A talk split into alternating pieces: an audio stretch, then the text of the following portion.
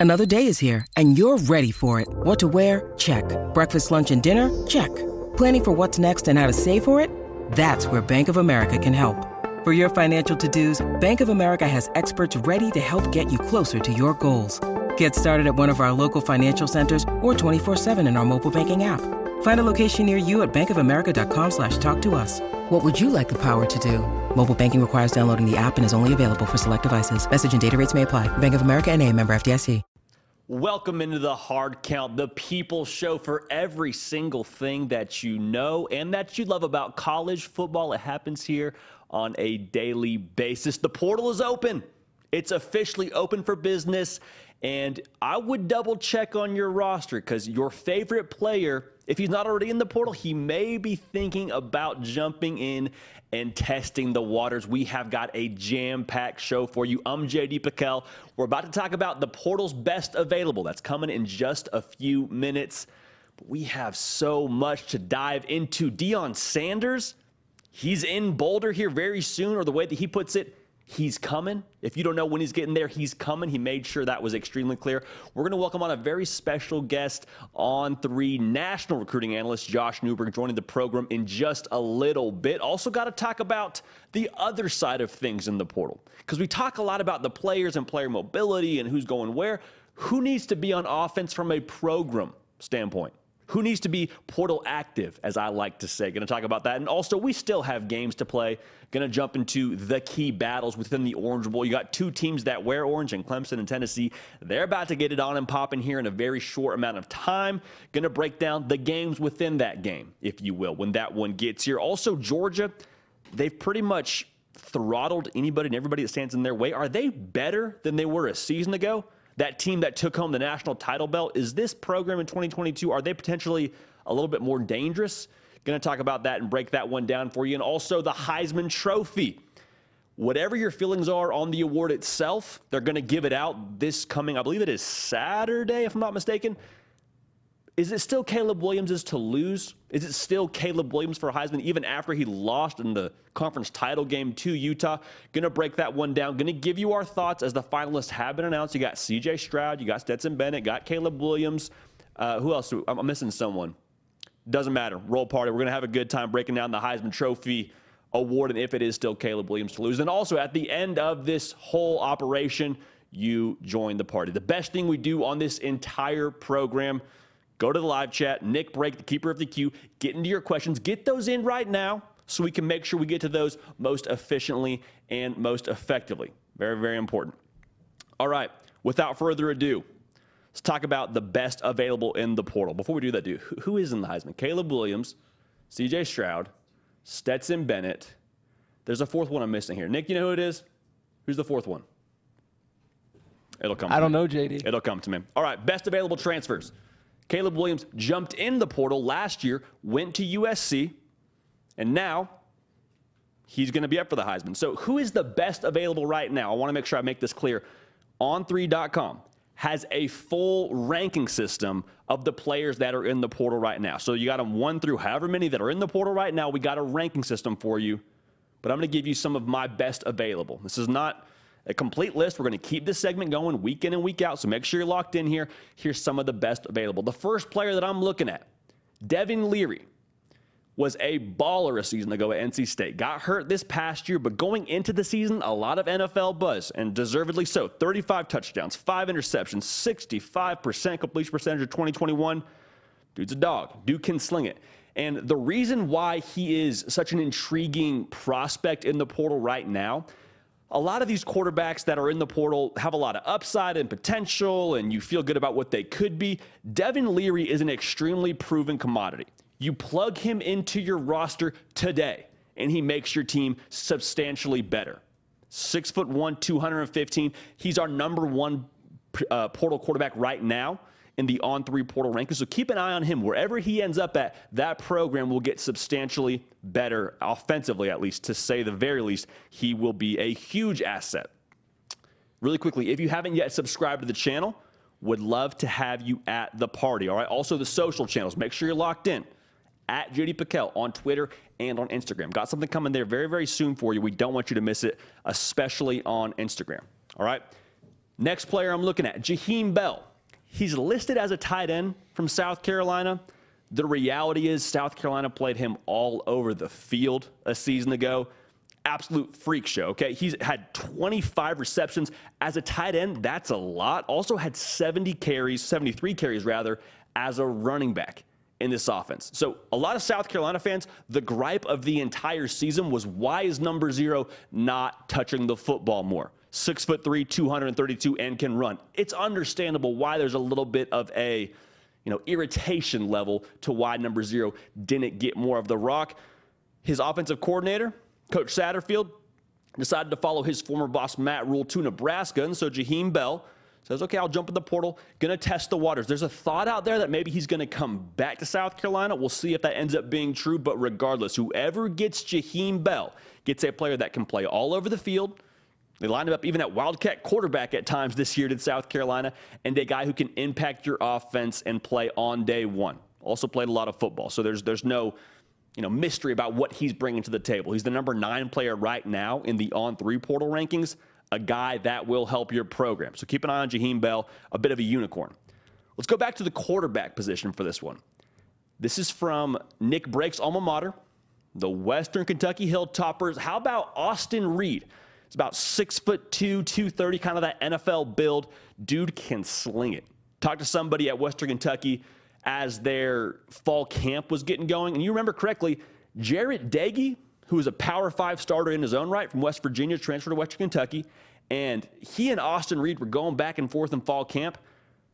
Talked to somebody from Western Kentucky who was like, I don't know what we're going to do with Jarret Doege because Austin Reed's a baller went so far as to say he's he's a version of Brett Favre. Obviously, that's a little bit hyperbole, but he's that kind of a skill set. 36 touchdowns, 10 interceptions, bit of a gunslinger, 4,247 yards this season. That's good for second in the country, folks. Austin Reed, a guy who a lot of Power 5 programs are going to be calling here in the very near future, if they haven't already called him. Okay, so Austin Reed is going to be a Power 5 starter somewhere there has been rumblings on Florida Twitter they would be interested in him. That is the fan bases. I can't speak for the program, but the fans are saying we need a quarterback. Why not a kid from Florida and Austin Reed? Austin Reed also should be mentioned. He's transferred before, so he's going to be a grad transfer, but he transferred from a Division two school in West Florida to get to Western Kentucky. So he just continues to climb the ranks in the college football landscape. Austin Reed,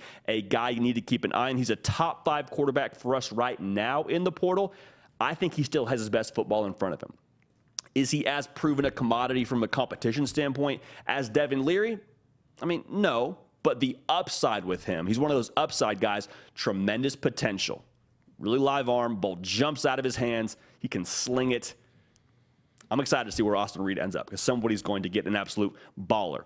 Rara Thomas, Mississippi State wide receiver, jumped in the portal. He put up numbers a season ago for Mike Leach in that air raid offense 44 catches, 626 yards, seven touchdowns.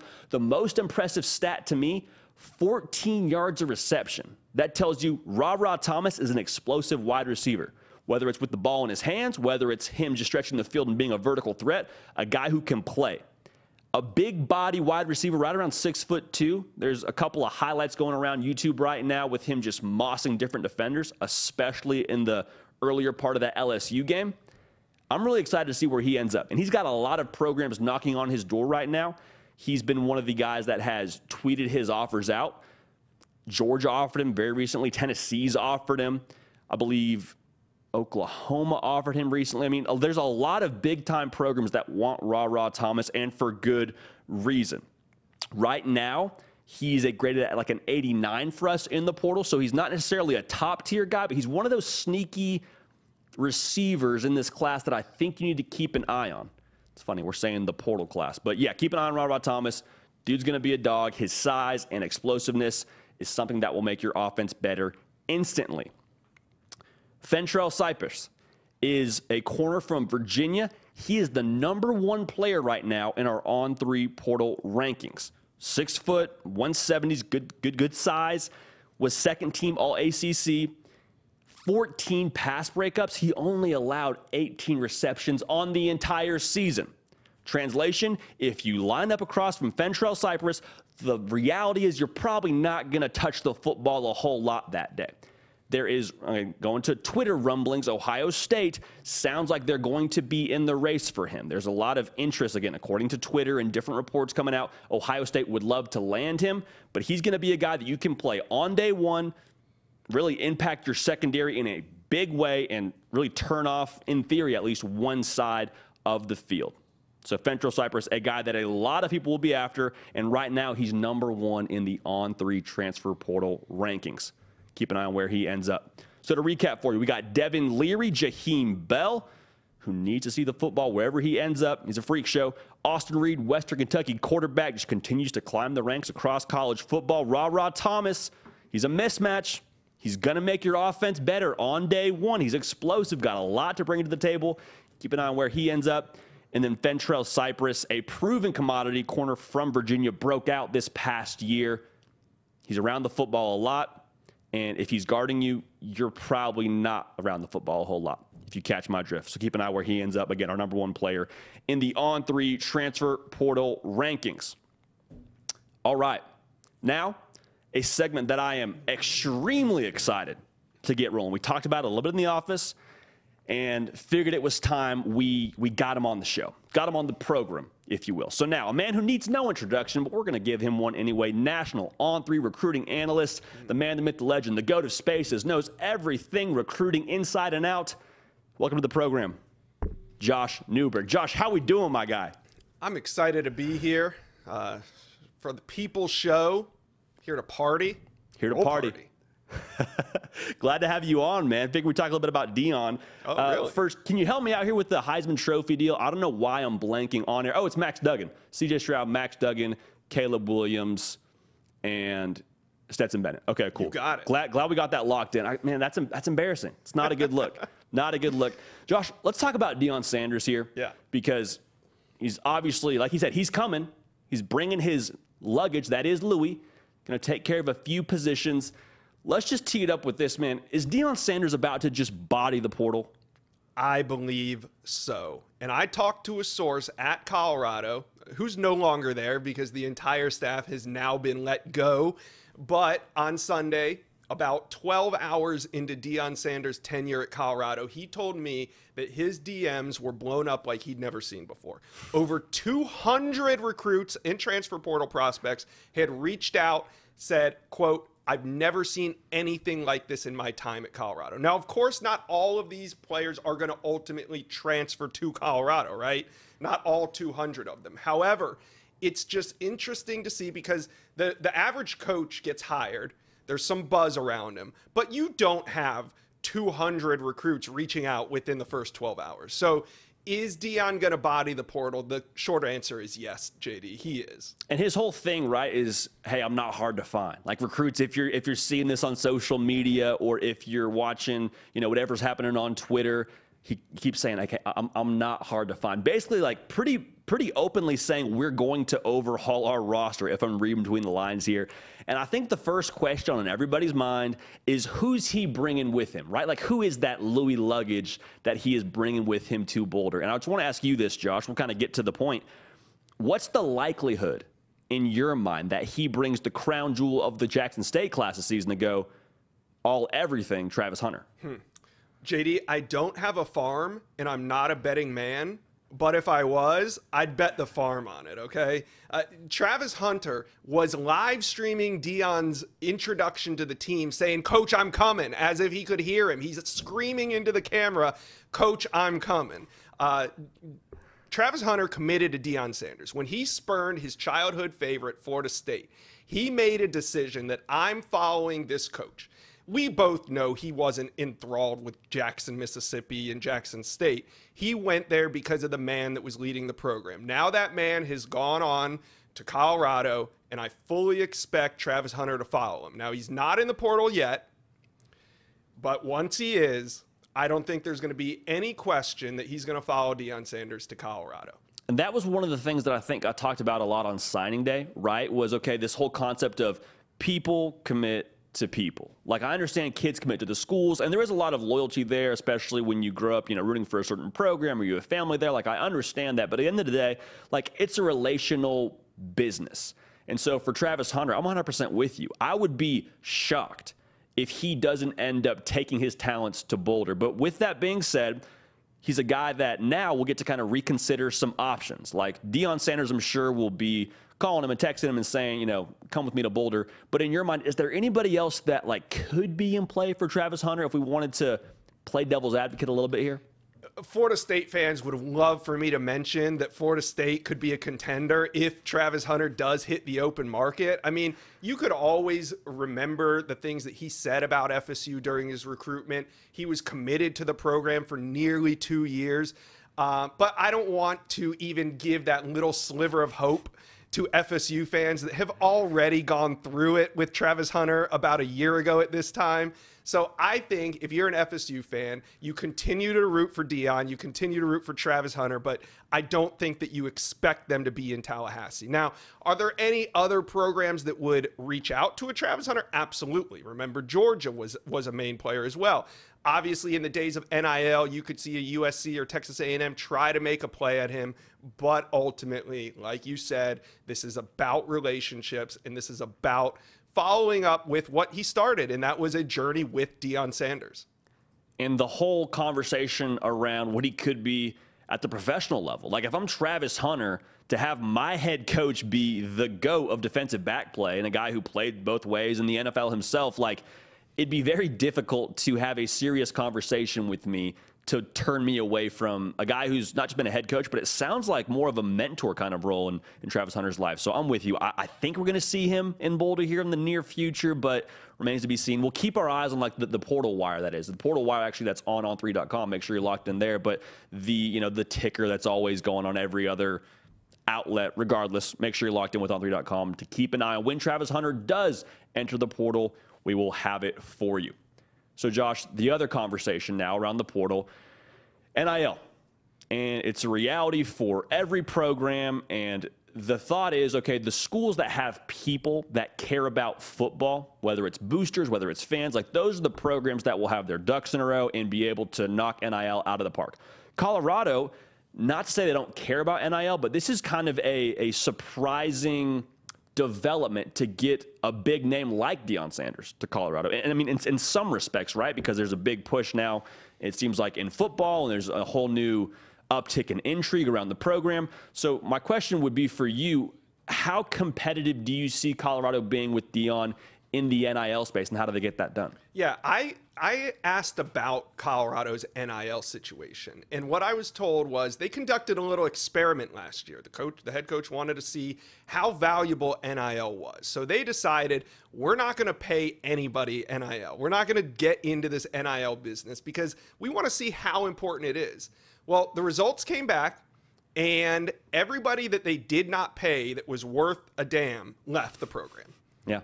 Yeah. So it was safe to say tough, that NIL man. does matter. So that being said, I inquired about what was going to happen with Deion because Deion is a businessman. He's not going to step into a situation where he's already handcuffed from the rest of the country. And I was told that shortly after Deion Sanders' introductory press conference, one of the big boosters stepped up with a quote starter of about $2 million put into Colorado's NIL coffers as a starter. Now, of course, ultimately, if Deion is successful at Colorado, the, the money is going to have to come from big brands. And Deion has shown that with his uh, mastering of social media and marketing, the big brands will come. I think that they needed a booster or two to step up and prime the pump, prime the pump. But now I think it's going to get rolling. Yeah, and that's the whole thing that I'm interested in is like when you get Deion Sanders to be the front man and, and, and, the man running your entire operation as a football program, like there's a lot of other attention that's outside of Boulder, Colorado that you would imagine now is a little bit more interested in what they do on Saturday. So very curious to see how that whole thing develops because it's relational, yes, but also these kids want to get what they're worth. And to some degree, you're saying, okay, more power to them. Everybody's getting paid. Might as well be the athletes now as well. And you know, that's the reality now with NIL. What's the pitch if you're in the transfer portal to come play for Deion Sanders from Colorado? Like outside of just being Deion Sanders, there's the thought on my end at least that this may take a little bit to you know revamp. What he did at Jackson State was phenomenal. I think that's probably the blueprint that you lay for Colorado. But the reality is, you still got USC's competitive in there. Obviously, Utah won the conference again this year. Oregon, like, what's the pitch if you're in the portal to come to Colorado in your mind, Josh? I think it's similar to every team out there that didn't win the national championship last year. It's playing time and the ability to come in and build something special. I think outside of the one team that wins the Natty every year, that is kind of the pitch. I mean, you're coming to a new program to make history, to be a part of something special. And oh, meanwhile, if you really play well for us, you're going to get more exposure than anywhere else in the country and you're going to make money pretty good trade. I mean, like, that's a pretty good pitch. I'm all out eligibility, Josh, but that's a pretty good pitch to come and play for Deion Sanders, one of the best to ever do it in the league. And also the whole thing he's selling with like development to get to the next level. And it sounds like really pitched that I would imagine hard to Travis Hunter when he got him Jackson State was you can make the league with me here at Jackson State. Now being at Colorado, being a, a you know just calling a spade a spade, another level up of FBS football, like you can do that now at Colorado and prepare yourself for the draft. So I'm excited to see how it goes, Josh. It's going to be uh, going to be a little bit fascinating. What was your thoughts on the way that he entered the the yeah. sphere in Boulder, Colorado? Uh, unique. There's a, the, when a new coach takes over, right? There's kind of one of two ways you can go. And most coaches try to address the locker room. They try to get everybody together. Maybe maybe get them a little bit closer as a team, as a unit. Or you can go in and do what Deion did, which is be brutally honest to them. And, you know, at the end of the day, though, talking to somebody that had been around the program, he said Deion went in and said the right things because if he doesn't purge that roster, they're not going to be a good football team. They got guys that have been there for a while, that have bad habits, that maybe haven't been working as hard as they should. And Deion let him know up front. Instead of waiting till spring practice, instead of waiting till fall camp to find out that you're buried on the depth chart, Deion Sanders told you in early December what it's going to be here. So JD, to you though, you you've been in these locker rooms. You've seen coaches come and go. Maybe not head coaches, but assistant coaches. You've seen these play, these coaches come in and address a team. How would you feel if you were sitting in that audience listening to Deion Sanders as a player on that team? It definitely segments the team. And what I mean by that is the the guys who are to to you know not put the right word to it, the guys who don't want to step up to the challenge or step up to the plate, that will I think cause them to jump in the portal or shrink back or get cold feet or, or feel unsure. I, you know, there's a level of insecurity that probably creates throughout the program, but the difference is winners are you know, they, they gravitate towards winners, is what I'm trying to say mm-hmm. here. And Deion Sanders is a winner. And so essentially what he did by, you know, making the statements he did and saying, you know, there, there's going to be some new guys coming in here. We're going to do things a different way. I came here to take over, not take part, like all that.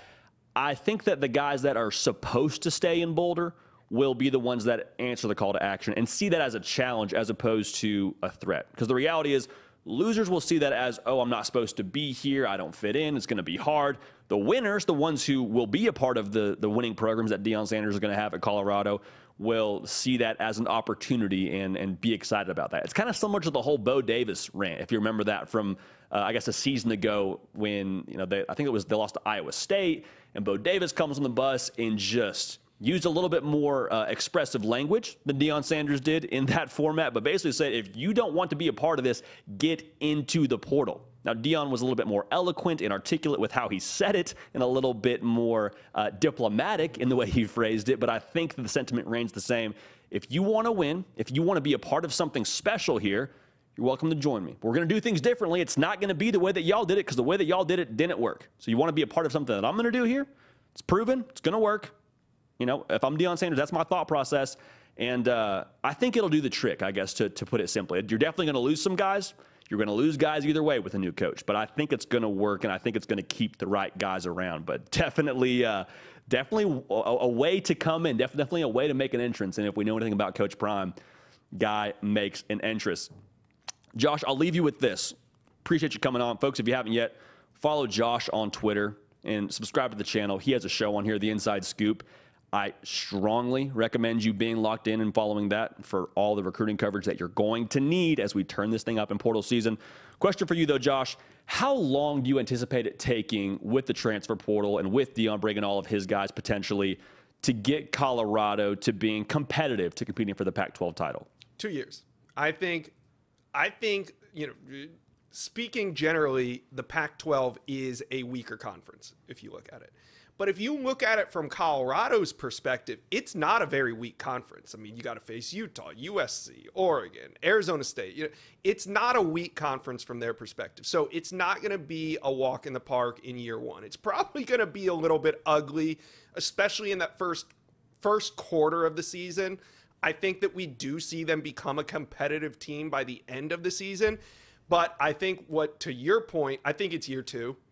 I think by year two that this team is dramatically different. The roster looks dramatically different. I think Deion gets all of this coaches in place. And from year two and beyond, this thing's rocking and rolling in Boulder, Colorado. That would be special because then you would have USC likely continuing their trend, Utah. You know, Coach Whittingham's built a program, not a program, a program over there. Washington's been rolling. I mean, th- th- that would make Pac 12 football, it's already been a more exciting brand than I think people give it credit for nationally.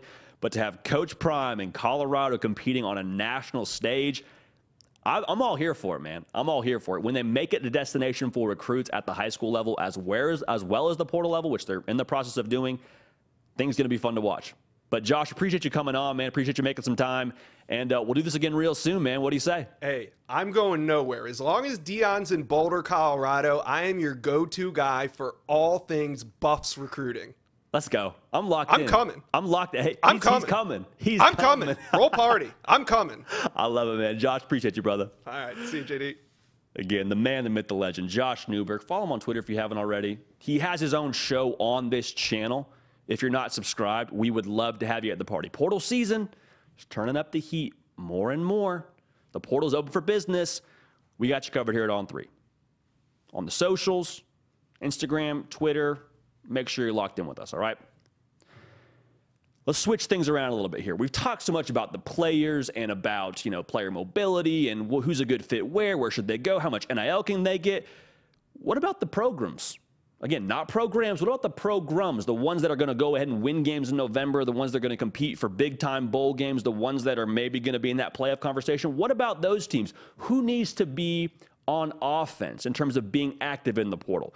Now, I want to make this clear. There's a couple of ways to address the portal. It's still new, we're still figuring it out. There's a couple of ways to utilize it. The first is adding depth. And we're going to talk about a few of these programs, but a few of them need to just add depth at key positions, meaning the operation is, is functional. There's a lot you can still get out of it, but there is still a degree of gas you need in the tank to get to where you want to go, if that makes sense. You need some more tires that are built for off road than just speed through the months of September and October. The other thing you got to look at in the portal, the other position that teams are in, the other way to utilize it, is you got to just kind of fix what's broken. And I think a good case study for that is USC. Now USC has some other extenuating circumstances as they switched coaches and you know had had a number of other things going on outside of just the roster. But look at what they did. They just revamped a 4 and 8 roster and got them to the Pac-12 title game. Again, I know there's more that plays into it than just that, but at you know the 30,000 foot view, USC fixed what was broken in the roster, had some special talent added to that roster, and was able to have a huge turnaround. I mean, like, like a seven game turnaround in year one using the portal. So a couple approaches there. But the programs that I think need to get active in the portal are as follows. I got five of them for you. Without further ado, the Florida Gators. Now, I think they have to fix what's broken at the quarterback spot because they don't have much depth. They don't really have a guy to go to unless you believe Jack Miller or Jaden Rashada is the guy to win you an SEC title, which is the standard in Gainesville. I think you need to look elsewhere. And there's a couple of guys that we mentioned already throughout this live show that I think could be a good spot for you to land or could be a, a good prospect to pick up, whether it's Devin Leary or Austin Reed. I think they need to add a quarterback. And on top of that, I think you need to add some tools on the offense for him to throw to. Ricky Pearsall, at the time of us being live right now, has made no decision on going to the NFL.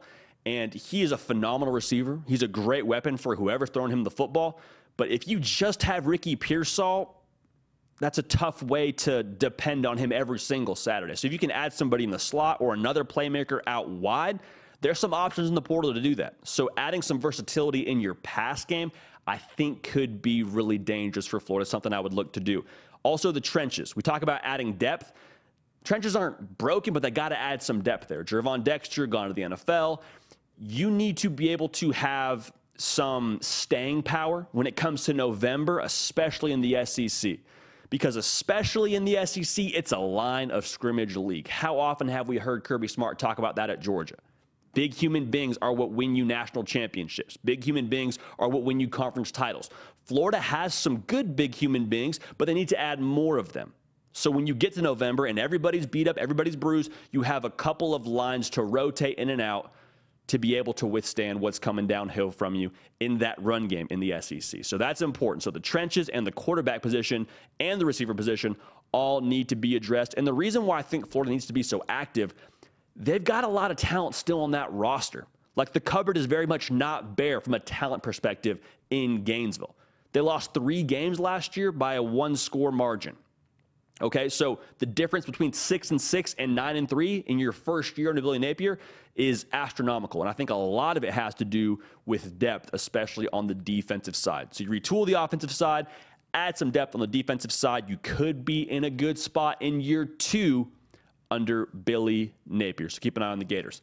Really quickly, if you have not yet subscribed, we'd love to have you at the party. This is your spot for everything transfer portal coverage, everything recruiting coverage, everything college football coverage. And guess what? It's 12 months out of the year. We don't take a break around here. College football doesn't take a break, so we don't either. Make sure you're subscribed to the channel. We have a good time. The USC Trojans were really noisy in the portal a season ago with Lincoln Riley coming to Los Angeles, bringing Caleb Williams, going and getting Jordan Addison, getting Mario Williams with him. Like there was a lot they did well in the portal. But the same thing is true about USC as was the concern at the beginning of the year. The trenches, the lines of scrimmage, is that going to be good enough to win you a conference title and get to the playoff? And the situation USC is in reminds me a lot of where Oregon was in the mid 2000s, like 2013 or so, 2014 or so, where Oregon, tons of talent, especially on the perimeter. Super flashy was like the, the verbiage we used talking about Oregon and how quick they went offensively, scored a lot of points. But every year, they would end up playing a really physical Stanford football team. And Stanford didn't have the athletes, didn't have the firepower offensively, but they were tough on the interior. And year after year, Oregon couldn't get over that hump until eventually they did, but they you know sort of switched up the way they did things. That I think is, is where USC is right now, but their Stanford is Utah. Twice this year, we saw Utah kind of impose their will, especially in the conference title game. The first game was rather close, but in the conference title game, Utah just dominated the line of scrimmage, dominated the trenches, and it was very clear that there was the haves on the line of scrimmage in Utah and how much they had built there and recruited there, and the have-nots in USC who had, I think they had the Heisman Trophy winner in Caleb Williams to keep it a buck with you, but they weren't able to have enough defensively to withstand that rushing attack from Utah. So Oregon was in the unique position a couple years ago where they had to recruit, they had to out, you know, train in the offseason, add a lot of strength, and be able to hope they could withstand that with the same kind of personnel. Now USC is in a beautiful position where they can just jump in the portal just like Publix, go down the aisle, shop for what you need, get yourselves a few offensive linemen, a few defensive linemen, bada bing, bada boom, we're good to go. That could be the reality for USC in this transfer portal cycle. That would be what I'm shopping for from USC. Because quite frankly, that's all that's standing between you and playing for a college football playoff. You had more firepower than Utah. You had better skill players than Utah, in my humble opinion. The lines of scrimmage is what lost you both of those games. And I think most of the people at USC know that. I promise you, Utah knows that. So for USC, if you can fortify those lines of scrimmage, I think that's how close you are to, to being able to compete at least for national titles. And I would like you to do that this transfer portal cycle, as USC would like to, because you have a generational talent for one more season than Caleb Williams.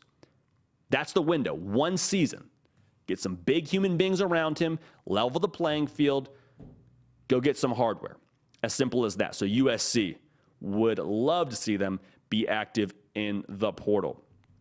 A program that's fascinating right now to look at is the Auburn Tigers. Just hired Hugh Freeze in year one.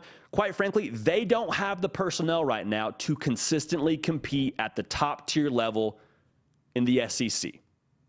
Some of that's due to recruiting and what Bryan Harsin didn't do. Some of that's due to what you had on your roster coming in and what you lost via the portal, whatever. The reality is there's going to be some expectations on Auburn in year one because we've seen different coaches in year one have a lot of success. Sonny Dykes in year one competing for a college football playoff, competing for a national championship. Like, I know there's a different situation there, but the reality is we expect more of year one coaches now. And to make matters even more serious, Auburn is a sleeping giant in the NIL world. They're going to have the means to be competitive for some of these top players. If they can go and get a couple of big time guys, whether it's at quarterback, whether it's at the playmaker position on the outside. There's not a lot of positions that I don't think Auburn couldn't get better at. It's not a knock on the current roster, just the beautiful nature of the transfer portal. There's a lot of opportunity for them to get better, and they have the resources to do it. So for Hugh Freeze, a guy who's recruited in the SEC for a long time, I would love to see them push the pedal forward, be on offense, and overhaul a lot of the roster to make themselves competitive again in the SEC. Because the reality in the SEC is a lot of it is Jimmy's and Joe's. Like X's and O's, extremely important, but Jimmy's and Joe's is most evident on a Saturday to Saturday basis on how competitive you are. And it's not like that in every league. Not to knock the Big Ten West, but you can have, you know, similar to less than personnel, but develop better on the recruiting trail, develop better in house, scheme it up a little bit better, and you can, you know, get by. It's not the way that goes in the SEC. Not to knock any conferences, but Auburn to improve personnel through the portal today is vital. And they got the NIL to do it. So keep an eye on that. Oklahoma, at the beginning of this year, had a lot of excitement around them. Brent Venables in year one, his first time being a head coach, he's coming back to Norman. There's a bunch of juice around the program. They had a nine and a half over under win total preseason in Vegas, finished the year six and six. You could say it's a disappointment. I think that's reaching a little bit, but you could say expectations were missed. I think that's fair. They need to jumpstart the program. Similar to what I said about Auburn. Personnel right now is lacking a little bit. And if you could jumpstart the program from a talent perspective, that would be crucial to equate to obviously more wins next season. And the reason why next season is so important is because they're on the clock now before they go to the SEC. And you have a little bit of an audition period right now for high school recruits, the guys that you're really going to build your program with over the next few years, to show, hey, we have something here at Oklahoma that you want to commit to before we get to the SEC. Because if you don't have your act together when you get to the SEC, at that point you're swimming upstream. Like at that point you're kind of stuck in quicksand. So adding some key pieces via the portal this year, getting to that 9-10 win mark next year, competing for the conference title, that would be a really great spot to be, obviously, for Oklahoma. And I think via the portal, that's now possible as multiple programs, especially USC, have retooled, jump started the program, just like I said, and had success, massive improvements from the year before. So Oklahoma getting in the portal, getting active in the portal is very important as the SEC, that transition is coming here very, very closely. Got to have your ducks in a row. Got to show that you have a product that high school recruits want to commit to by the time that gets here. Last one I'll talk about Nebraska. Matt Rhule is a process guy, a trenches guy. Like he wants to build a tough football team. The reality is for Nebraska, they don't have that right now. I have vivid memories of the very first week of the college football season. They're playing Northwestern in Ireland, and they're having their defensive linemen deleted from the frame. They're showing the screenshot, or I guess rather the, the shot from behind the line where you can see the entire, you know, linemen and, and the five, you know, five view, if you will, the, the five linemen in front of you. Regardless, I'm seeing pulling guards just taking defensive tackles outside of my vision. They are outside of the shot now. That can't be the way that you get down if you're Nebraska. And Matt Rhule is not going to stand for that, and that's not what Trev Alberts is standing for. So if they can make Nebraska, Nebraska tough again via the portal, that would be vital this coming year. Because the fact of the matter is, on the defensive line right now, you are not good enough to compete at the level that you hope to. Casey Thompson actually had a pretty decent season. Trey Palmer, one of the better receivers in the Big Ten. Nebraska wasn't bad offensively, but they weren't able to do anything in terms of stopping the bleeding when their defense was on the field. So the line of scrimmage, especially on the defensive side for Nebraska, needs to be their new calling card. Would love to see them get active in the portal in that department. So to recap it for you, the programs that I think need to go on offense in the transfer portal are as follows. For Florida, Get yourself a quarterback, get some depth in the trenches, and add some playmakers to go along with that new quarterback and to play around Ricky Pearsall if he does decide to come back for another year. In year two under Billy Napier, there's going to be some expectations to have some ROI. I think you're close, a lot of pieces already. Adding some more would make you more and more dangerous. For USC, did great in the portal a season ago. Let's focus in the trenches this coming season because that's the difference right now between you and beating Utah. And you got one year to do it with Caleb Williams still on campus. Don't waste this last year with a generational quarterback because you don't have the defensive line or offensive line to compete at the elite level. That's crucial. So get active USC. For Auburn, the expectation for first year coaches continue to grow more and more impatient not saying that's going to be the case for Hugh Freeze, but with how much NIL resources Auburn will have available to them, they have the opportunity to have access to some of these top guys in this portal class. And Hugh Freeze, is a guy who knows how to recruit, make sure you capitalize on that if you're the Auburn Tigers. Personnel is not where it needs to be right now to compete in the SEC, but it can be if you get active in the portal. Oklahoma got to jumpstart the whole operation. Brent Venables in year two, we've got to see some better ROI. Got to have a product that's attractive to high school recruits to get them to come Norman so you're ready when SEC play does eventually get here for the Sooners. And finally, Nebraska, the trenches are a place of concern. Matt Rhule is not going to stand for that. That's not the way he builds his program. That's not the way that Nebraska plays football historically and going forward. Not who they're going to be. Have to shore up the trenches defensively to be able to do that. So for Nebraska to get active in the portal on the defensive line, I think could do wonders for the program. So those are the programs I want to see active in the portal and the ones who end up being winners when this whole thing is said and done via the portal will likely translate well to the actual games being played next fall. Time to go shopping. All right, if you haven't yet subscribed to the channel, we'd love to have you at the party. Do this every single day, but we have live shows really quickly on Tuesday and on Thursday at this exact same time, 1 Central, 2 Eastern. So make sure you hit the bell, make sure you're subscribed so you don't miss a minute of it. The live chat's the best thing we do in this entire operation. Want you a part of this, all right? Roll, party, roll. Also, follow me on the social channels at JD PicKell on Twitter and on Instagram. Got something coming for you on Instagram here in the very near future. Going to talk about that as we get a little bit further into this show, but you'll want to make sure you're locked in there. All right, I'll leave it at that.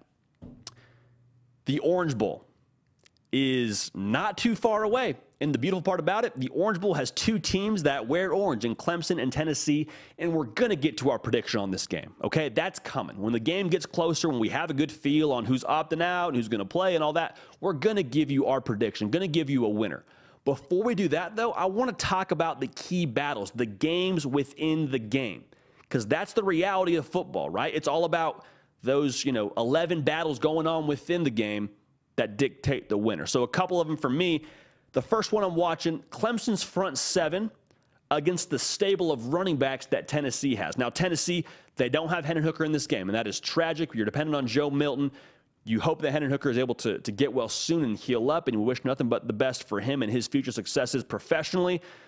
But that makes the run game even more important for Tennessee. They were already a run to pass kind of program, but Joe Milton still, you know, getting his legs under him as Tennessee starter to be able to hand the football to that stable of backs, I think that's the kind of world you'd want to live in. So we've seen them percentage wise be right around 52% on the year. I bet it'll be a little bit closer to 60 as we get into this game. Now, for Clemson, they got a lot of players that will be on NFL rosters in the near future within that front seven. We don't know who's opting out just yet, so we'll withhold judgment, but regardless, their front seven play will be absolutely crucial. 3.3 yards of carry is all they're giving up on the season, so they're really stout up there. That's kind of been their calling card, being a physical bunch up there. If you can take away the run game if you're Clemson and put the pressure back on Joe Milton, That's advantage Clemson. So keep an eye on that battle. Clemson's front seven against the running back stable of the Tennessee Volunteers. Now, talking about the other quarterback in this game for Clemson, Cade Klubnik. They threw him the keys to the offense after the ACC title game and said, Cade, we're going to ride with you, my guy. Let's get after it. he had a phenomenal ACC title game, was like 20 for 24, super efficient. The team itself just looked like they had new life. So the matchup I'm watching, Cade Klubnik versus the Tennessee pass rush. And conventional wisdom would say whenever you have a quarterback who's younger slash more inexperienced, the thought process is okay, we want to show him exotic packages in terms of how we're going to play him, show him something he hasn't really seen before on tape from us and confuse him a little bit. But even more than that, we got to heat him up. Like we got to make the speed of the game feel a lot faster to him, especially early in the game. We want him seeing ghosts. We want him running for his life. That's the kind of game that could really benefit Tennessee if they get that going early. So Tennessee's sack total on the years at 27. It's pretty average nationally. It's pretty average in the SEC, good for fifth best. But with Cade Klubnik being a dual threat, the reality is his legs could be the ace up the sleeve where he's able to create and extend plays and just make some magic when the play breaks down, or he will have that as his crutch when you blitz him. Meaning you blitz him a few times, you get home, and then guess what happens? The next time you line up in that same package, whether that linebacker's coming or not, he's a little bit quicker to get out of the pocket. And when he gets out of the pocket, he's off script. He's off that first read. He's on to the third, and he's, you know, all out of sorts. If you can confuse Cade Klubnik by heating him up, that would be enormous. If you can't get home, he'll do what he did against North Carolina. He's young, only a freshman, but he's a baller. He's someone who's going to do a lot of damage nationally to the college football landscape. But if you can make him uncomfortable in this game, would favor Tennessee. Otherwise, I think Cade Klubnik will have a good time cooking up. Tennessee's wide receiving corps against Clemson's secondary is the last matchup that I'm watching. Again, curious about opt outs and the Tennessee receiving corps. We'll talk about it when it gets here. But the Clemson secondary throughout the course of the year has been a little bit inconsistent.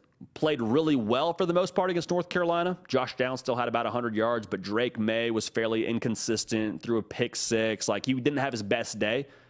Phenomenal for the Clemson secondary, but they haven't always brought it week in and week out. And so my curiosity is do they bring it in this kind of game against Tennessee? In a bowl game where both programs had playoff aspirations, does the Tennessee wide receiver, you know, have the, the full attention of Clemson secondary? Because the way that Tennessee runs their offense, they spread you out as much as possible. They line their wide receivers out all the way to the tick marks and pretty much say, you got to play on an island with our guys. Are you good enough to win man coverage with our wide receivers? That's the game that Tennessee forces you to play. If you can do it, great. Forces more pressure on the run game for Tennessee to succeed at that, and that's kind of the game that Georgia won, honestly, in Athens. Able to win those matchups on an island. If you can't, though, Jalin Hyatt will go for around five touchdowns like he did against Alabama. Now, I hope Jalin Hyatt plays in this game, doesn't opt out, but regardless if it's Jalin Hyatt or somebody else, there will be a lot of the Tennessee band playing if you can't win one on one.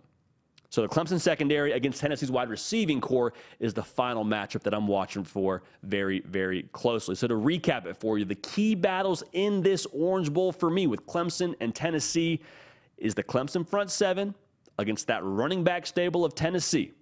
Can you take pressure off Joe Milton if you're Tennessee?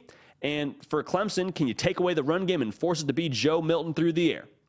That's going to be what it comes down to. Cade Klubnik, his first start in this game, Going to be a whole lot of fun to watch the young and grow as the years go on. But the Tennessee pass rush, if they can get to him and force him to get off schedule more often than not and make him see ghosts, make him uncomfortable, that would be huge. Because if not, I think Cade Klubnik is good enough. I think he's got enough talent and is further along now in this Clemson system to where he can make you pay. Says he's a freshman on paper, but if you don't get to him, he's going to pick you apart. So very crucial for Tennessee to get after Cade Klubnik. Lastly, the Tennessee wide receiving corps against Clemson's secondary. The secondary for Clemson been inconsistent, and the Tennessee receiving corps makes you play on an island by nature of how this offense lines up. Can you win one on one? That's what it comes down to in this game. Can you win one on one on the outside? Excited to watch it. It'll be a whole lot of fun, though. Those are my key battles in the Orange Bowl, and I can't wait for this game to get here. Hope we don't have too many opt outs. Hope we got most of these guys playing in this game, but regardless, should be a phenomenal matchup when it does get here. Man, bowl season's almost here, but guess what? Georgia won the whole thing last year. And they're playing for a bowl game, yes, in the playoff, and they're excited for that, I'm sure, in the Peach Bowl. Like, that's great. But they're worried about the national title. They're looking to repeat. Because last year's team got the championship belt for the first time in a really long time, got the championship belt. But as I watched them win the SEC title against LSU this past weekend, I just couldn't help but start to think to myself, is this team in 2022 potentially better than they were in 2021? And I'm not talking about the defense. I'm not talking about, you know, just that side of the football. I'm talking about the entire operation. Offense, defense, special teams, coaching staff, like are they better? And I think there's some, you know, research that I think it's worth a second look, I guess is what I'm trying to tell you. And the reason why I lean a little bit more towards them being better in 2022 is because of the maturation and development of Stetson Bennett. Stetson Bennett up for the Heisman Trophy, along with Max Duggan and Caleb Williams and CJ Stroud. Like, he's up for the Heisman. I get that, and I think that's actually deserved. Maybe it's unpopular, maybe it isn't. He's no longer the Achilles heel of this program. How often did we hear week in and week out last year? Can you force Stetson Bennett to beat you? Can you make it be on 13 shoulders to beat you? And quite frankly, it wasn't really on his shoulders that much last year because you had a generational defense. And so then that conversation carried into this year. He's a walk-on. He's surrounded by a lot of talent. Can you make it? Can you make it be Stetson Bennett's game? And week after week, teams have made it Stetson Bennett's game, and he's just beating them. Georgia's throwing it over 30 times a game. They're putting on his shoulders to go and, and beat the uh, you know beat the opposition. You can now, as a Georgia football team, win games because of Stetson Bennett. No longer are you winning in spite of Stetson Bennett. Georgia is winning because of Stetson Bennett. And I think that's really important to look at as you're comparing these teams because think about the kind of games that Georgia could win last year in terms of styles of fights. It was the defense just forces you to submit.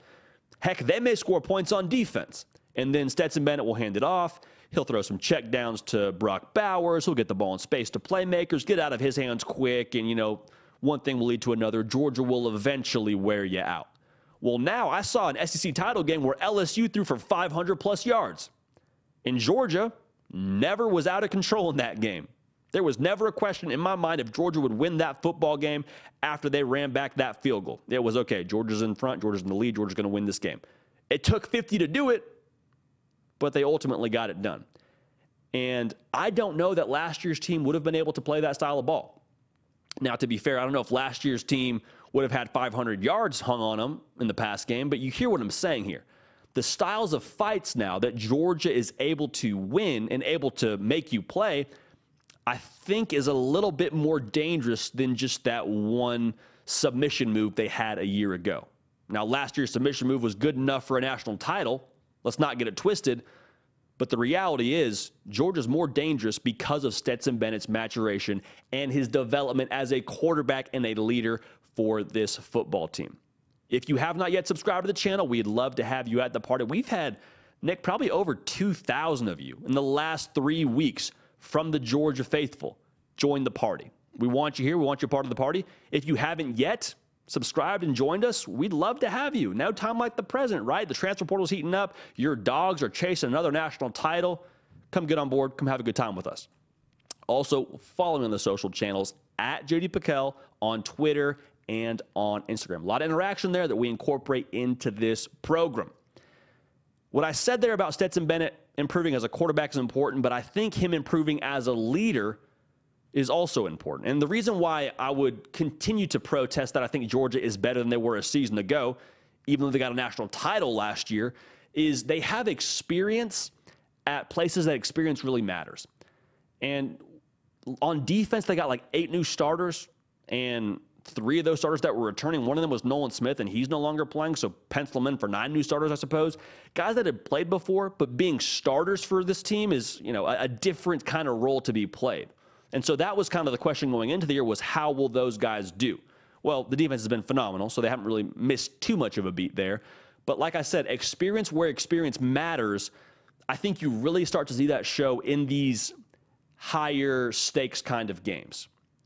Not that they aren't all high stakes, but especially in the SEC title, we get into the playoff, we get into the national championship. You have guys in Kirby Smart, Todd Monken, Stetson Bennett that have all been there before.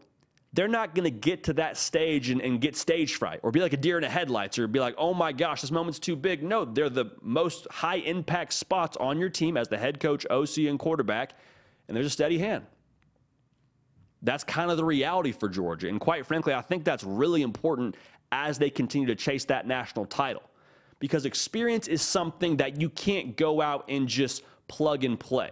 You can go and get experience from the portal, but to have experience on the biggest stages, that's a little bit more rare more difficult to find.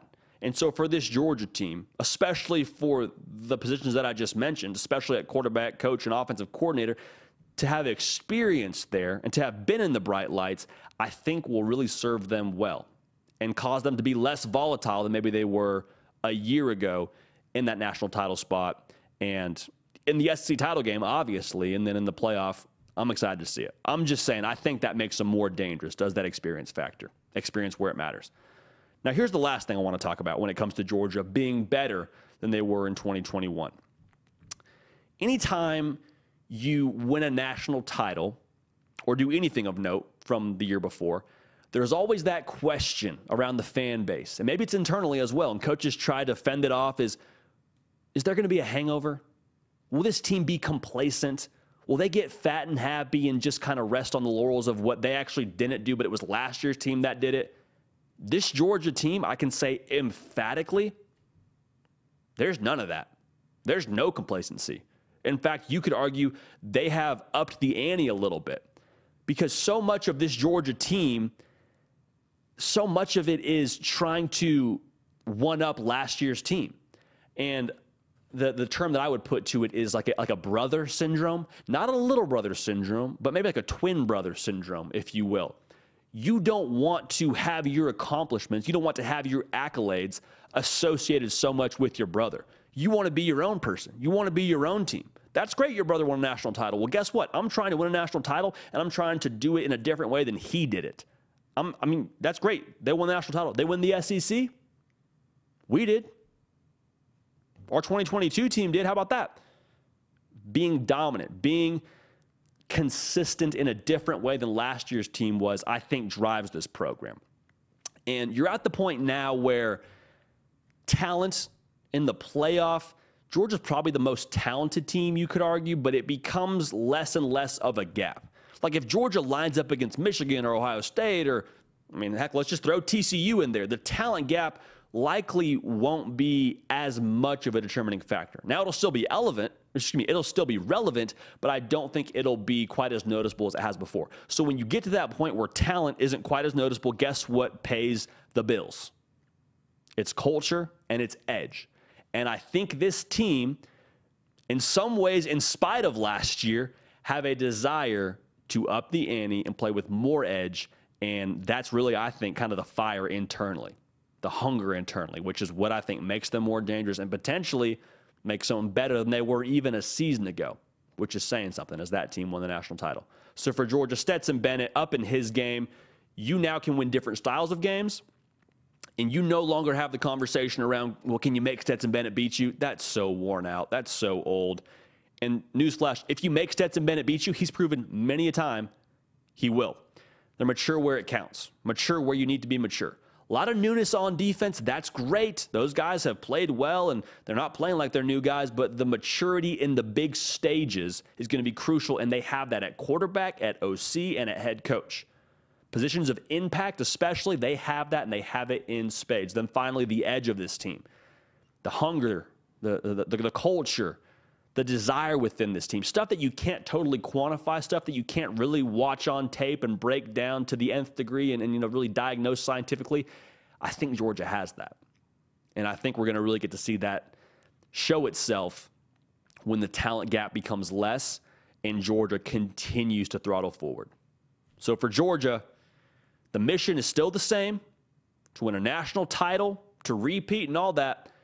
But I'm just saying, I think this year's Georgia team is more dangerous than the team we saw a season ago. The dogs are hunting, man. I, I love what Kirby said. We came here to give out shots, not to take them. I'm paraphrasing there. I probably butchered that, but that was kind of the sentiment that he communicated. I think that's that's the kind of terminology I want my coach bringing to the table. If I'm a Georgia fan, I absolutely love that. Kirby bringing the juice. All right, we got one more segment. Then we're getting to y'all in the party chat. All right, we're kicking open the door, cutting the red rope. There never was any of that to begin with. There never was any tape. This is your show, but we're really breaking that down to the nth degree. Getting in the live chat, Nick Break, keeper of the queue, about to get this party started. So make sure you get your questions in so we can answer those as effectively and as efficiently as possible. Roll, party, roll. Got a question for you. And think about this one before you answer it. Is the Heisman Trophy still Caleb Williams's? Pause for dramatic effect and for you to answer. Okay, great. I'm assuming you have your answer now. I want to unpack this a little bit because after the loss to Utah, his Heisman candidacy, I think, became a little bit less certain. Now, he's obviously a finalist, as finalists were just announced. You got Max Duggan from TCU, you have CJ Stroud from Ohio State, you got Stetson Bennett from Georgia. Then, obviously, Caleb Williams makes the fourth finalist for the Heisman Trophy. And whether you like it or not, the Heisman Trophy goes to the best player on one of the best teams. It's just kind of the way the award is right now. It's supposed to go to the most outstanding player in college football. I think you can make the case for all those guys. But the reason why I say that, the best player on the best team, eight of the last 10 winners of this award have won their conference title. The only two that didn't of the last 10 were Johnny Manziel and Lamar Jackson. So, with that being said, Caleb Williams, if he were to win it, would be the third of the last 11, meaning you usually have to win the conference title to be able to bring home that little bronze trophy. Is it still his to win? Let's break it down a little bit. To give you my answer, I wholeheartedly believe Caleb Williams will still win the Heisman Trophy. Here's why. USC a season ago went 4 and 8. Meaning this time last year, they were getting ready to do their exit interviews. They were just getting familiar with Coach Lincoln Riley, who had become their new coach at this point in time and they were making plans to watch the college football playoff and to watch the national title game and to watch bowl season. Now, fast forward the tape, bring in Caleb Williams with other transfer portal players, and they competed for a Pac 12 championship. Came up short, like we already alluded to, but they competed in a game that they were watching a season ago. So you took lots of transfers, right? You took lots of transfers, but Caleb Williams is really the motor to that whole operation going back to this conversation around the most outstanding player in college football, sometimes I think you factor into that the most valuable and impactful player in college football to his team. And USC, like I said, tons of talent. They did a lot in the portal, but I think Caleb Williams is the butter to that whole recipe. Let me expand on that. If you were to make a dish, if you were to make something, let's just use this for an example. You're making pasta, you're making uh, chicken Alfredo. That's great if you have a nice bowl. That's great if you have the best noodles. You have the best chicken. You have all the best ingredients. But guess what? You can't make any of that if you don't have butter. Just like USC. They had Jordan Addison. They had a phenomenal coach in Lincoln Riley. They got a lot of pieces through the portal. But guess what? If you don't have your generational quarterback, USC isn't playing in the Pac 12 title game. Look at the kind of games they won. They scored over 30 in just about every game but one, meaning USC more often than not had to play a certain style to be able to win certain football games. And they got a lot better as a program. They, they you know busted some myths, I think, as the year went on with how they played defensively against Notre Dame and how they played against UCLA. But the reality is USC more often than not had to score 40 plus to win the football game. And the way that Lincoln Riley's offense is operated, they ask a lot of the quarterback. Caleb Williams doing a lot with his legs, doing a lot with his arm. Like a lot of USC success as a team depended on the offense. A lot of the success on the offensive side, you guessed it, depends on Caleb Williams. So USC as a team got better, yes, but I don't believe they're playing for a Pac 12 title if Caleb Williams isn't your quarterback and produces the effort that he had to. And the other reason why I believe Caleb Williams is your Heisman Trophy winner is it's a November award, and Caleb Williams popped in November, had a total of 17 touchdowns, which is just ridiculous in the, in the month. But nobody else took the award. Like it, it, was up during the month of November for a couple of guys to take home, and I don't think anybody really grabbed it. Now, some of that is due to injury, and that's none of these players' fault. Your heart breaks for them, and I don't know how much you should factor an injury to the Heisman Trophy. I believe wholeheartedly Hendon Hooker should be at least in New York for the Heisman, but he unfortunately got hurt, and that apparently disqualified him from winning the award. According to the Heisman Trophy voters, Blake Corum more or less missed three games. Your heart breaks for him. He could have won the award at one point in time. Max Duggan on the field, I think, had a very real chance to win that award if he had been able to win the conference championship. I think that could have been the differentiating factor for him because he won the entire Hearts of America that Saturday with him bleeding from his elbow and tears in the press conference. Like, dude left it all out there. I'm a Max Duggan stand because of that game.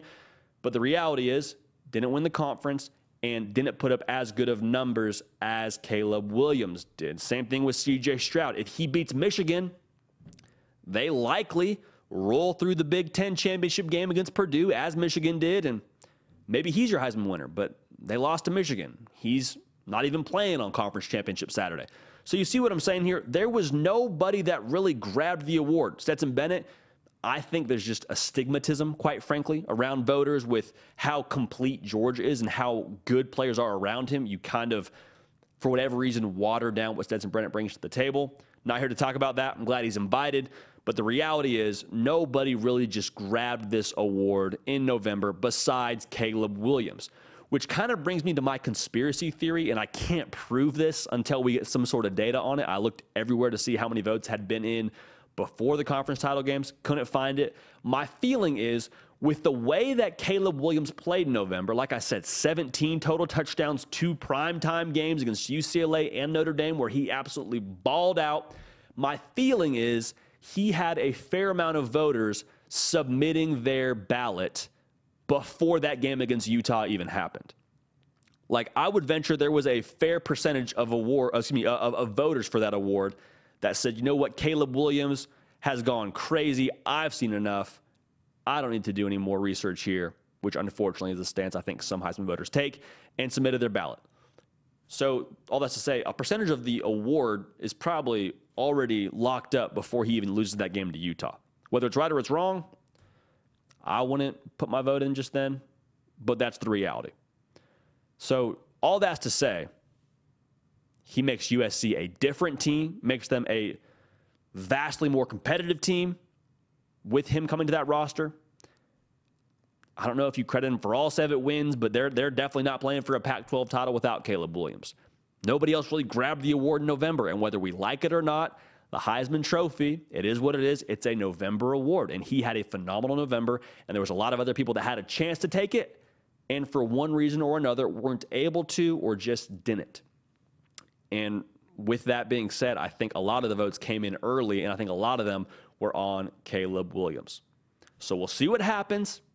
We'll wait to see when they announce it. And, and, you know, if he does end up lifting that little bronze statue and giving a speech. But for my money, I think Caleb Williams will win the Heisman Trophy. Now, really quick note we're going to give our own awards out on this program. The very first program awards will be live this Thursday. Come right back here at the exact same time, 1 Central, 2 Eastern, whether you're at work, whether you're with the kids, whatever it is, turn us on on YouTube. We're going to give you our awards for the college football season, the program awards. Not program awards, the program awards, the very first annual will be going off live on Thursday. So, very excited. Uh, a part of those awards will be the hard count Heisman. So before they even give it out, before they give their official, I put in quotes, official Heisman Trophy, we're going to give you our hard count Heisman. Should be a whole lot of fun. Also, follow me on the social channels on Twitter and Instagram at JD PicKell, because the hope is to make some announcements on there as well in regards to our program awards. So should be a whole lot of fun. Make sure you're locked and loaded with us there.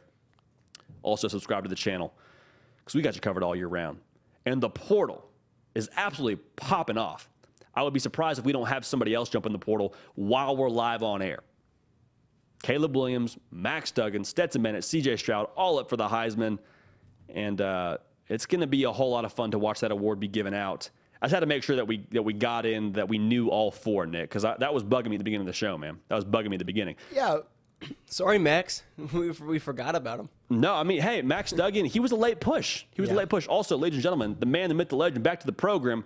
Nick, heavy lifter break. Nick, I didn't even give you an intro, brother. But hey, I'm glad, no, it's good. Yeah, you're I'm back, back, on the deal, brother. I'm How back. we doing? I'm doing good, man. Hey, uh, JD, to start this off, uh, there's some, uh, what do they say, housekeeping we want to take care of. This is something Yeah. uh, that you've kind of wanted to establish for a while. We were waiting for the right time, and the time has come. Uh, to address this, Classic Country Revival says this dude watches a lot of Josh Pate. LOL. I know there's no bad blood here, um, but JD, anything you want to say to uh, Classic Country Revival? Great name, by the way. No, that's a that's a great question, and that is something that I feel like we get a lot in in the comment section, which is great. Like here, I'll just say this: Josh Pate is one of the best in our industry and someone that I've been able to pick his brain a little bit about. Even when we were independent, even when I was doing this in Waco, Texas, in a makeshift lobby that was a studio, I would reach out to him and get little different you know insight from him that I thought was helpful. So all that's to say, uh, we get like, is this guy Josh Pate with hair? Like that's probably the nicest thing we've gotten in the comment section whenever we get that comment. So uh, I don't think that's quite the insult that a lot of people want to believe it is, but no, have tremendous respect for Josh Pate. Tremendous respect for his program. And uh, I will just say this we are very much so, both he and myself, in the service industry. Like we're fans of this game, but ultimately, what, what we do, what we get to do, is service of a product for the fan. So we have in my opinion, two programs that are pretty strong serving you, the fan. So I'm I'm fired up that we get to be in the same sphere and get to serve the fan and get to have a phenomenal game that we get to cover. That's 12 months a year that allows us to have the jobs that we have. So no, I, I love that though, Nick. I'm glad that we got to address that and. Uh, you know the, the party rolls Yep. on, man. The, party, rolls on. Well said, JD. Well, well said, my Appreciate friend. it, Nick. Um, so, first question we've got coming from El Hombre uh, wants to know why no defensive or offensive linemen win the Heisman Award? Football is the ultimate team sport. It's a good point. There's a lot of players on the roster. Why is it always the quarterback? You know, Nick, it's it's an unfortunate reality, but the Heisman voters, a lot of them don't watch college football as intently as a lot of us do. And I say us meaning, you know, us over here on this side of the mic, but also you, the fan, the, the, the people that probably would be very qualified to be voters on this award. You know, a lot of them have other I don't know the right way to say this. A lot of them see brands and a lot of them see stats. And for the most part, it's okay, best player, best team, cool, we're good to go. Sometimes that works out, sometimes it doesn't.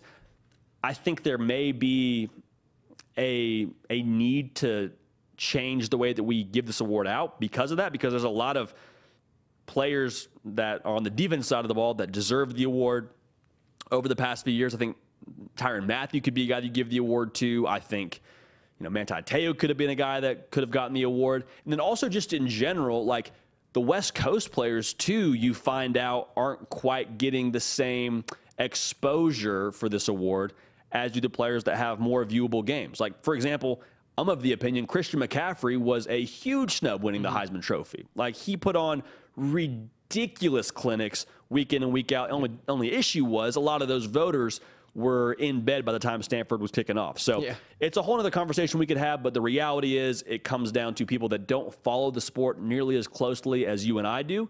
And it's a quarterback award right now. Will it change? I don't know, but that's what the Heisman is right now. And we're just going to kind of have to, to ride this one out until we do get some kind of change. Yep. Yeah, and JD to to kind of keep on this subject. This isn't a question anyone's asked, but it's kind of a question I have for my that I haven't asked you around the office today. Do you think Blake Corum was snubbed? Because I know all season long we talked about him. Obviously, got injured um, late in the year, missed a little bit of time, but uh, I mean, I don't know. I can't imagine leaving him off if I were a voter. Yeah, you know, he so he's a guy similar to Hendon Hooker, should have been invited to New York. The only issue with Blake Corum is when you look at the total body of work, he more or less missed three games with, you know, I guess half the Illinois game, the Ohio State game, really outside of a couple plays in the Big Ten title game. Not his fault. Injuries happen. They're part of the game. Your heart breaks for Blake Corum. But it's hard to say, okay, Blake Corum, we're going to take you to New York, but Stetson Bennett, a guy who's played all of his games and, and put on a really impressive showing for his team the entirety of the season, you're going to have to stay at home. I think that could be a bit of a tricky issue. So I don't know if the, the, the solution there is inviting more guys, but I have more of an issue with Hendon Hooker not being invited than Blake Corum just because of the fact, like I said, he missed as many games as he did, which is unfortunate. But so to answer your question, is he a snub? Yes. What's the solution? I don't know if there really is a perfect one. It's just kind of unfortunate. Yeah, I agree, JD. It's a it's a good point. Um, another good question. DKW, how long does Deion stay in coaching after his son's done playing? I didn't know if that was something established Ooh. already. Uh, if that's something he had mentioned. Uh, how JD, long? So think? sorry, you say DKW? Uh, that's who asked the question. Okay. How okay. long does Deion Sanders stay in coaching after his son is done uh, playing football? You know, I think just by listening to Deion, I think this is something that he feels called to, and I mm-hmm. think this is something that if it wasn't coaching, it'd be broadcasting. If it wasn't broadcasting, it'd be something, some way around the game. And so I think Deion's a guy who's a lifer in that he will be in college football, he will be in football in general until he's physically not able to. The guy lives and breathes the game. I think his energy and his juice and his passion for the game is healthy and something we need in football. I'm glad we have it at the college level. But yeah, I mean, I think honestly, we're going to see him in the game, whether it's college or professional, until he can't. Now, I will say this I am very curious to see if he has a bunch of success at Colorado and then has a bunch of success at in school, you know, insert the next school here that he chooses to coach at. I wonder if there isn't a thought to potentially take prime time back to the league as a coach. Better quality of life, I would imagine the pay is pretty attractive. I know he wants to impact young men, and I know that's something that he's passionate about as well. Uh, but just something to keep an eye on if he does have the success that I think he's mm-hmm. capable of having at the college level. So I think he's in the game as long as possible. How long will be in college? I think progression will uh, will tell us a lot about that. But no, Nick, that's a great question. Great yeah. question by DKW. Yeah, absolutely. Hey, next question. Uh, JH22 always asking questions about Texas A&M. This time, will A&M survive the portal? I get they haven't lost many starters yet, but they're losing a ton of depth. Obviously, there's still time to lose starters too. But JD, uh, do Texas A&M survive the transfer portal here this season? You know, I think the definition is very crucial on how you, you know, how you go about defining survive, right? Like is survive will still have a, a remnant of that class from a year ago, and we have – 50% we're good with that? Or is Survive saying, you know, we, we want to keep the majority of those five stars. If we lose all of them, we didn't survive. A&M's going to be okay. I'll just make sure I say that. A&M has too many people that care about that program, that, you know, know what works to where A&M will just be down for forever. Like if they don't make a bowl game next year, I'd be wildly surprised. I will say this though. The portal shows no mercy, doesn't care about your logo, doesn't care about your record it is coming after you. And so I'll just say the portal is going to take the majority, in my opinion, of that. I don't know how to say this best. They're going to take a lot of their talent, okay? Without being too specific on who I think is going to go and who I think is going to, you know, stay. I think a lot of that top talent is going to hit the portal, and I think a lot of it will be NIL related, if that if that makes any sense. So yep. will they survive? I I think it'll be a very different looking Texas A&M football roster okay. this time next year, Nick. Better or worse? Gosh, I think it'll be better in the long run. Mm-hmm. I think it will be better in the long run, but I do think that it's going to take a little bit of time. Like okay. I think you kind of got to knock the whole building down to reinstall a, strong yep. foundation because talent's really solid there. And you knew there was a, a possibility that a lot of these guys that you know were unhappy or didn't play or whatever would likely hit the portal, but. I think it's going to hit a little bit different when it becomes a reality. So, mm-hmm. new foundation is needed in College Station.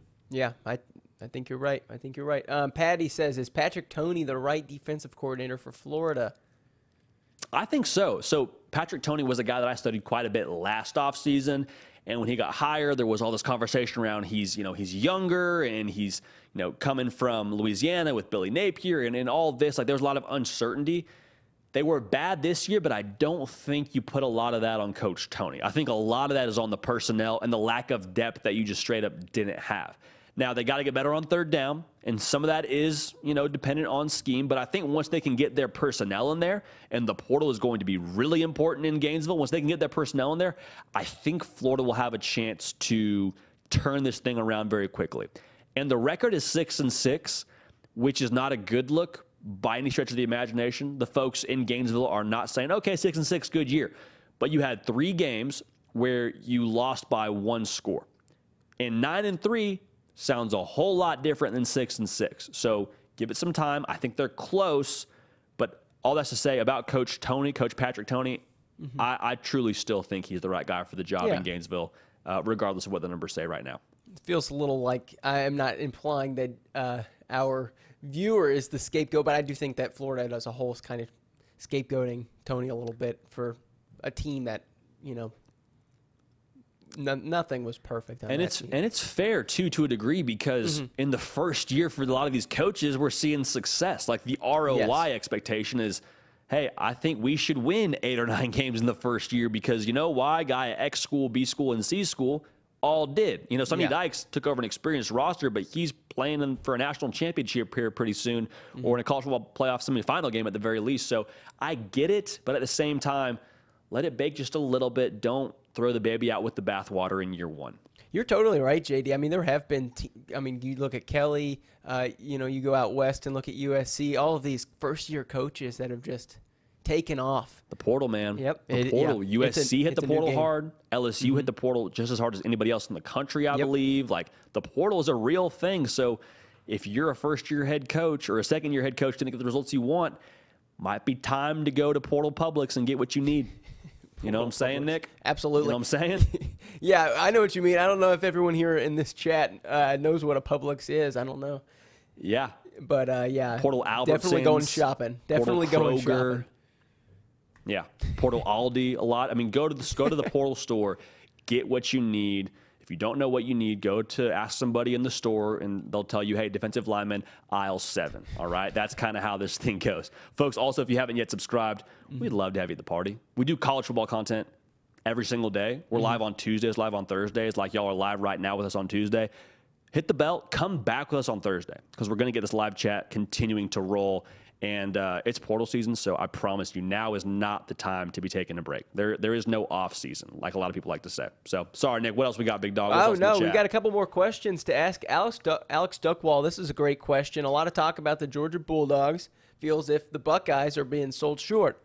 He, do they stand a chance in your eyes? Uh, thanks and best wishes from Alex. Very fair, Alex. So, to provide some context, Ohio State got in as number four seed after losing their last game pretty soundly against Michigan, not playing for a conference title.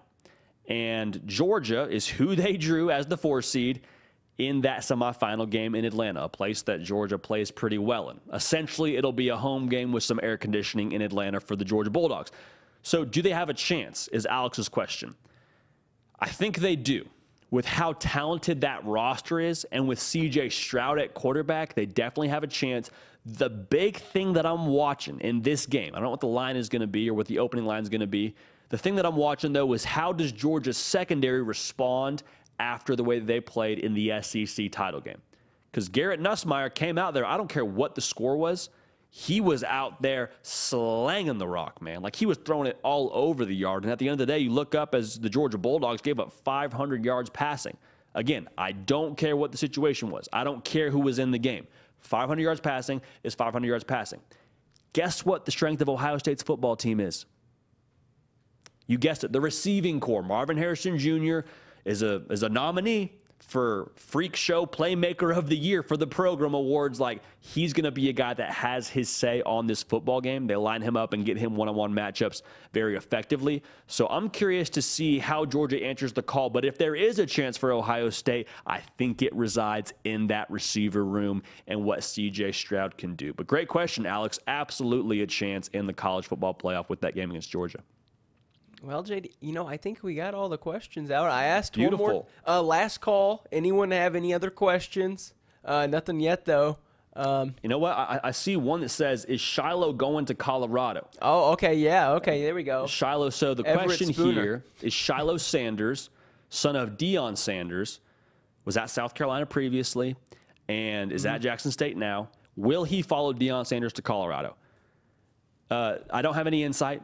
I don't have any inside information on Colorado or Jackson State or what Shiloh Sanders is thinking or not thinking.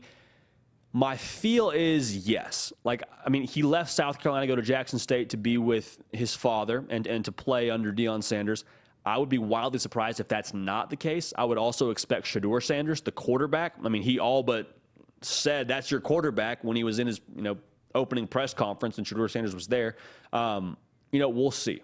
If I had to bet money, I would likely put it on Shiloh Sanders going to Colorado and joining his dad in the Pac 12 for that whole rebuild.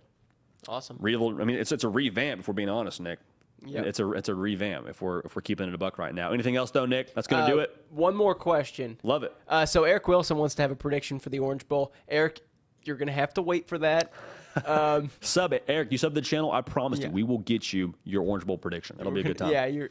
Uh, and then Colin Craig is always asking um, about workout routines and stuff. Colin, we're gonna skip you. We've already we've already given you the light of day and have answered that question. Uh, Caden Lee, was our last question. Should Dabo or should Dabo get into the transfer portal?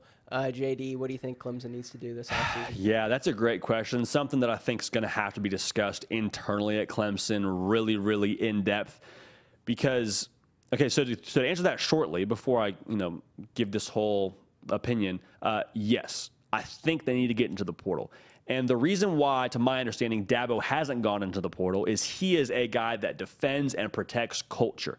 And you look across the board, Clemson has one of the best cultures in the country, creating a family environment, caring about the right things. Like that is a very special organization they have right now in Clemson, South Carolina.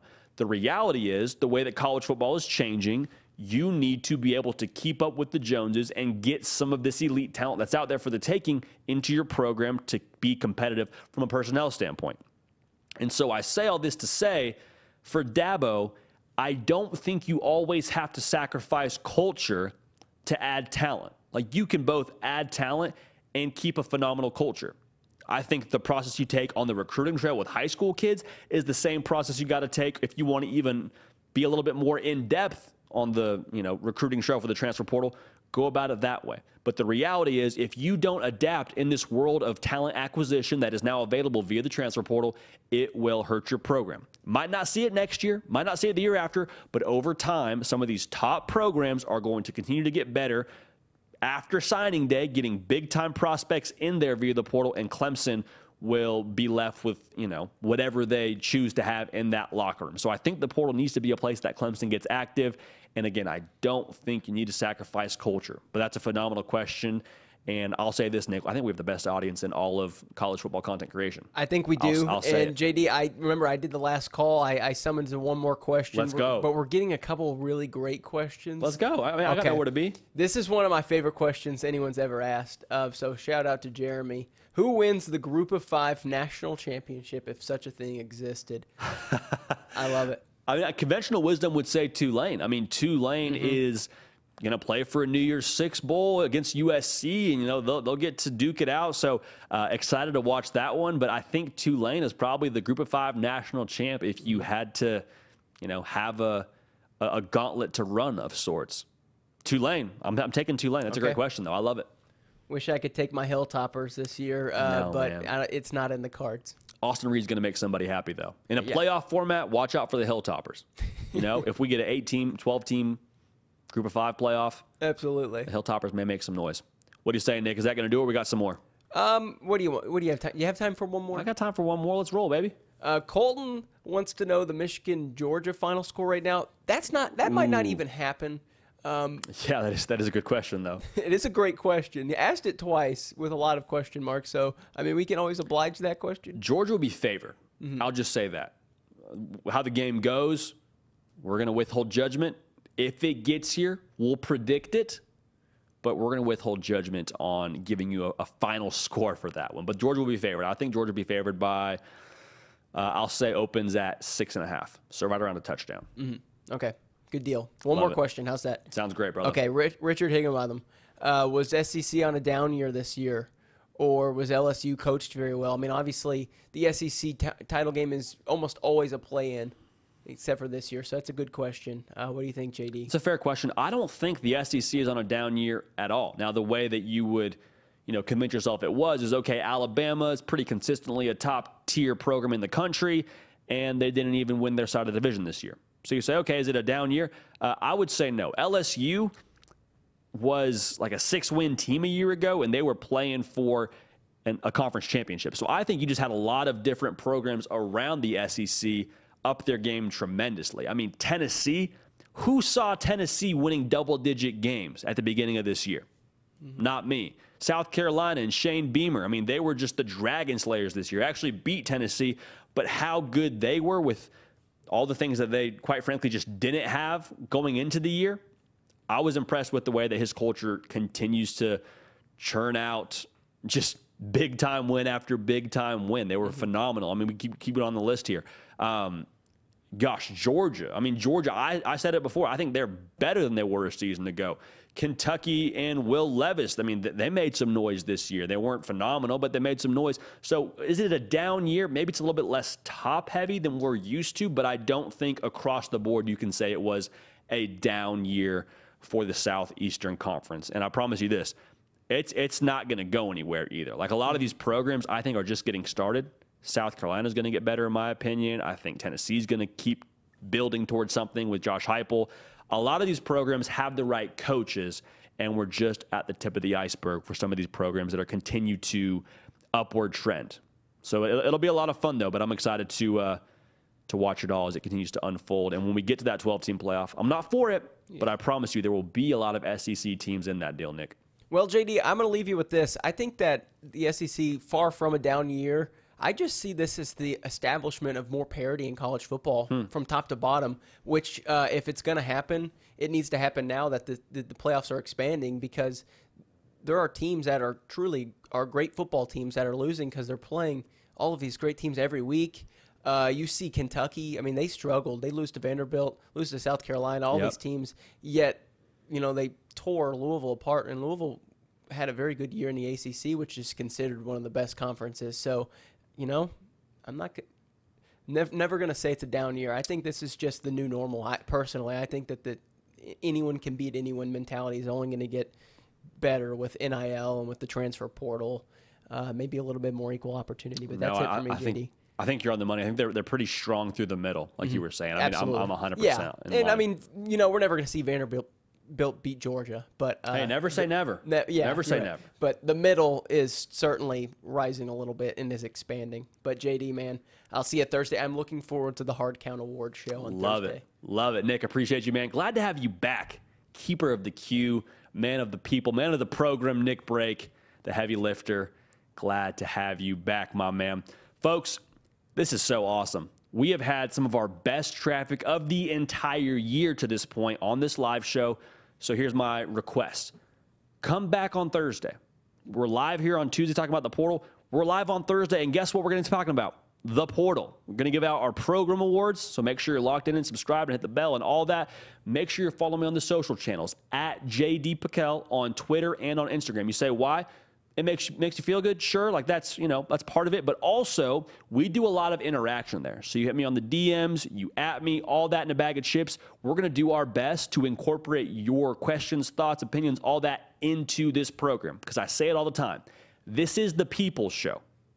Yes i'm grateful to sit behind the mic. Yes this is an absolute blast of a job but this is your operation this is your show. The community we're building this is what makes it special and so to that we say thank you. Also on podcast, on Spotify, and on Apple. If you want to listen to this whole operation back, make sure you don't miss a minute of it. Portal season's here, bowl season around the corner, the playoffs here. It's a 12 month sport, baby. We love it. We love you. We're going to keep the party rolling, and we will see y'all next time.